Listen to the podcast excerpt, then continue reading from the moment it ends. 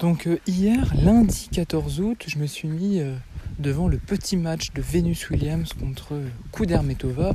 Kudermetova euh, top vingt, qui était en fin d'année deux mille vingt-deux euh, top dix, même dixième, si dixième ou neuvième si je dis pas de bêtises. Et voilà que Venus Williams remporte un match contre une top vingt, donc hier, à Cincinnati, en deux sept, alors qu'elle a quarante-trois ans. C'est assez euh, irréel. Pour tout vous dire, j'ai regardé le deuxième set, puis il a, puis il a plu, difficile à dire comme mot. Et euh, je vais me coucher parce que bon, euh, c'est bon, j'allais pas regarder, euh, j'allais pas regarder à trois heures du mat la fin du match. Et quand je me couche, bah, euh, Vénus, elle est menée cinq deux dans le deuxième. Et je me lève, je regarde le score. Elle a remporté sept cinq le deuxième set. Victoire de Vénus, bravo. Finalement, euh, t'es encore vivante.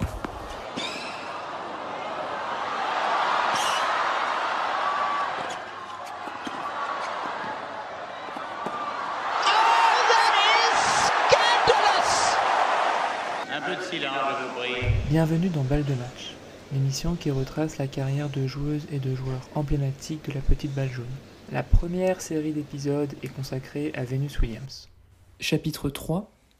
La confiance en soi, tel père, telle fille. Ce qui frappe, à l'écoute des premières interviews de Venus Williams, c'est la confiance dégagée par cette jeune fille. Elle semble persuadée de pouvoir devenir la meilleure joueuse du monde alors qu'elle n'est même pas en âge d'obtenir le permis de conduire. C'est ce qu'elle explique après l'obtention de sa première place mondiale. « Je sais que je peux devenir numéro une depuis l'âge de six ans. J'ai entendu mes parents me dire si souvent que je deviendrai un jour la meilleure joueuse du monde et que j'inscrirai mon nom dans le livre des records de tous les tournois du Grand Chelem que j'ai fini par y croire. Quand j'étais plus jeune, je pensais même que je pouvais battre John McEnroe. » De ses deux parents, et vous l'avez bien compris, c'est Richard qui parle le plus aux médias.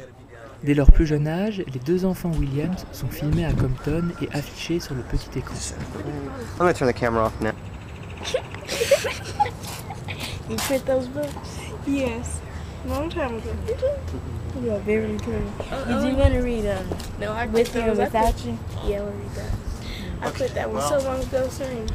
Me too. Here's a, here's a question I'm sure you've been asked more than once. Yes. What do you want to be when you grow up? Tennis player. I like to be a tennis player. If there's something else you want to be, what would it be? A veterinarian. Uh, I think I'd be an archaeologist. Really? Yes. What interests you about archaeology? Uh, mostly dinosaur bones, and then after that would be Indian civilization. Dans ces reportages, leur père assure aux téléspectateurs qu'il tient entre ses mains les futures championnes du tennis. Difficile de lui donner tort quand on connaît la suite de l'histoire, mais difficile aussi de ne pas trouver son arrogance agaçante, voire même dangereuse pour ses enfants. Je vais vous mettre rapidement un peu de contexte pour vous expliquer l'extrait qui va suivre. Donc, c'est une partie de l'interview de Venus Williams réalisée par un journaliste blanc pour euh, la chaîne A B C News. On est aux alentours de dix-neuf cent quatre-vingt-quatorze dix-neuf cent quatre-vingt-quinze. Venus Williams vient de faire, enfin, va faire ses débuts dans le monde professionnel du tennis et euh, le journaliste lui demande, lui demande « Peux-tu l'abattre ?» Euh, l'abattre, ben, je ne sais pas trop de quelle joueuse il parle, mais peu importe. Et Vénus, très jeune, encore adolescente, dit « oui, je pense l'abattre ».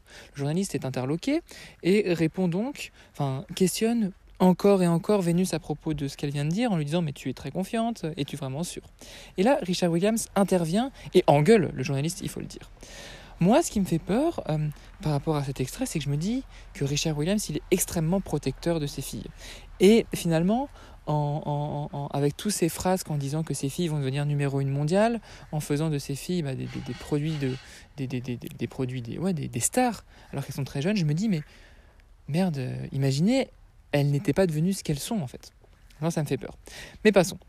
Euh, on va aussi, ce qui va être intéressant dans les dans la partie qui va suivre, c'est que vous allez aussi entendre Rick Macci et deux euh, chercheuses noires américaines. I know I can beat her. You know you can beat her. Very confident. I'm very confident. You say it so easily. Why? Because I believe it. That right there, if you don't mind. And let me tell you what.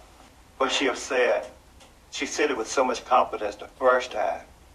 But if you keep going on and on, dude, I said, we can't keep interrupting. I mean, if you want... You got to understand that you're dealing with an image of a fourteen-year-old child. And right then and there... Et là, Richard, Richard pète un plomb. And this child gonna be out there playing when your old ass and me gonna be in the grave. J'ai flippé. Je me suis dit, mon Dieu, je ne veux pas que les gens voient ce Richard-là. When she said something, we done told you what's happening. You done with a little black kid and let her be a kid. She done answered it with a lot of confidence. Leave that alone. When Richard actually says no. Lorsque Richard dit, ma fille a répondu avec confiance, elle vous a dit qu'elle pouvait gagner, arrêtez de la remettre en question. Comme beaucoup d'observateurs, j'ai vu dans cette séquence un père afro-américain en train de protéger sa fille. Il rappelle qu'elle n'est qu'une enfant. Et si face à elle, on pose sans cesse la même question, on la fait douter. On crée de l'insécurité au lieu de reconnaître sa force de caractère.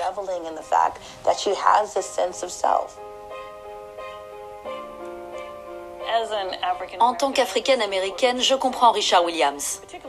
Les filles noires, surtout à cette époque, souffraient d'une image négative. On leur disait ce qu'elles devaient faire ou devaient être. On leur posait des barrières. Lui, au contraire, voulait qu'elles s'affirment. Là, ma préoccupation, c'est que ce passage ne soit pas diffusé le lendemain. Mais Richard, fidèle à lui-même, me dit « Je veux que les gens voient ça ». Heureusement, tout s'est bien passé.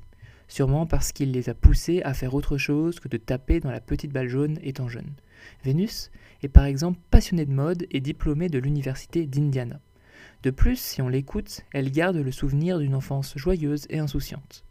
Néanmoins, quand les Williams arrivent sur le circuit, leur attitude dérange, et Martina Navratilova reproche à Richard son exubérance. En même temps, en mille neuf cent quatre-vingt-dix-neuf, et alors que ses filles disputent leur première finale en tant qu'adversaires, il ne peut s'empêcher de brandir une pancarte avec les mots suivants « I told you ». Hop hop hop, faut que je revienne rapidement sur ce que je viens de dire, parce que soit les informations que j'ai données sont fausses, soit elles sont partiellement fausses, soit en fait j'arrive pas à retrouver la source dont je tire ces informations. Du coup, euh, ce qui est sûr, par contre, c'est que la première finale entre les sœurs euh, Williams, c'est pas à Oklahoma, mais c'est au W T A euh, mille de Lipton, enfin, équivalent du, du, du Master mille, d'un Masters mille actuellement, de Lipton. C'est d'ailleurs Vénus qui l'a emporté en trois sept, si je dis pas de bêtises. Et il euh, y avait bien Richard Williams dans les tribunes, mais la pancarte qui brandit, euh, il n'y a pas inscrit euh, dessus « I told you », mais il y a, il y a inscrit euh, « Welcome ». To the Williams Show. Voilà, petit euh, rectificatif. Puis, cette même année, avant l'U S Open, il déclare que ces deux prodiges iront en finale parce que ce sont les plus fortes. Vénus est éliminée en demi et Serena remporte le tournoi. un sur deux au niveau des pronostics pour Richard. Cela n'empêche pas la très humble Martina Hingis de dire à son propos « Ils ont toujours une grande gueule. Il a toujours ses commentaires. Vous savez, c'est amusant. Parce que je suis la meilleure, je suis la numéro une, pas eux. »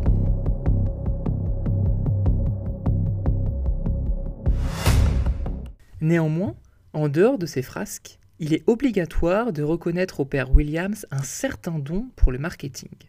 En tant que grande sœur, Vénus devient très vite un sujet de curiosité pour les médias et les marques. En mille neuf cent quatre-vingt-onze, par exemple, elle figure sur les premières pages du New York Times. En mille neuf cent quatre-vingt-quatorze, après ses deux premiers matchs sur le circuit professionnel, Nike lui propose un premier contrat de sponsoring. Mais Richard refuse, car il pense pouvoir obtenir un plus gros cachet dans le futur. Et c'est chose faite, en fin d'année deux mille, quand Reebok pose sur la table un contrat de quarante millions de dollars pour équiper de la tête aux pieds, je cite, « la meilleure athlète du monde pour les représenter », selon le directeur marketing de l'époque.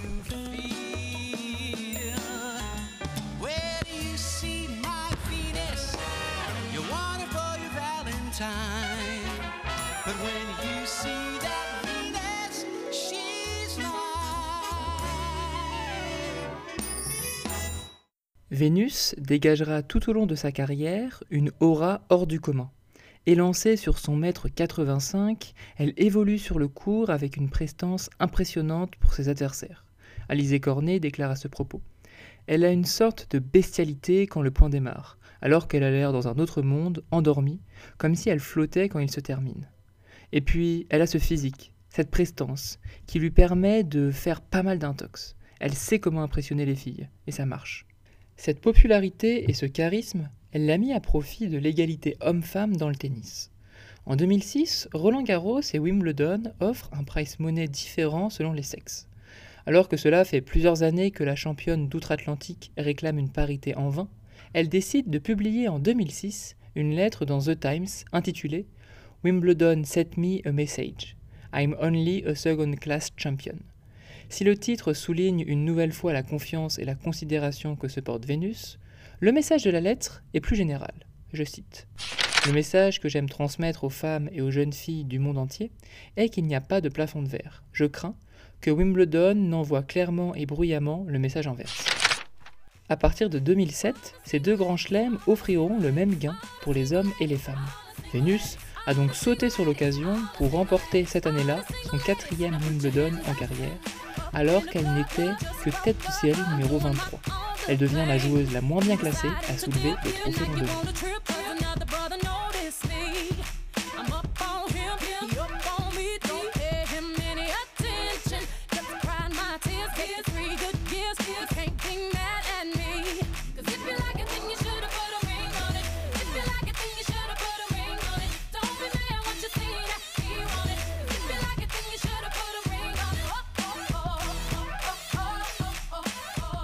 Venus Williams, par son jeu offensif, marche aussi à la confiance. Du fond du court, elle refuse de céder du terrain et agresse ses adversaires en permanence. D'abord à l'aide de sa première balle, mais surtout en jouant tous les retours les deux pieds dans le terrain. Cette faculté à ne jamais reculer, elle l'a acquise dès son plus jeune âge. En effet, quand son père était encore son entraîneur, il disposait du verre brisé derrière la ligne de fond de court pour les empêcher de reculer. Une drôle de méthode. Ce parti pris, dans le jeu de Vénus, lui a parfois joué des tours, puisqu'elle pouvait réaliser beaucoup de fautes directes. Par contre, en confiance et lorsqu'elle sentait la balle, la Californienne était inarrêtable. Ce mètre quatre-vingt-cinq était par contre à la fois un avantage et un inconvénient. En ce qui concerne sa carrière sur terre battue, la deuxième possibilité est malheureusement celle qu'il faut retenir. À Roland-Garros, Vénus atteint une fois la finale et ce fut contre sa sœur en deux mille deux. La lenteur de cette surface et l'exigence qu'elle demande dans les déplacements handicapent forcément les grandes personnes, même si pour sa taille, l'américaine dispose d'une extraordinaire mobilité.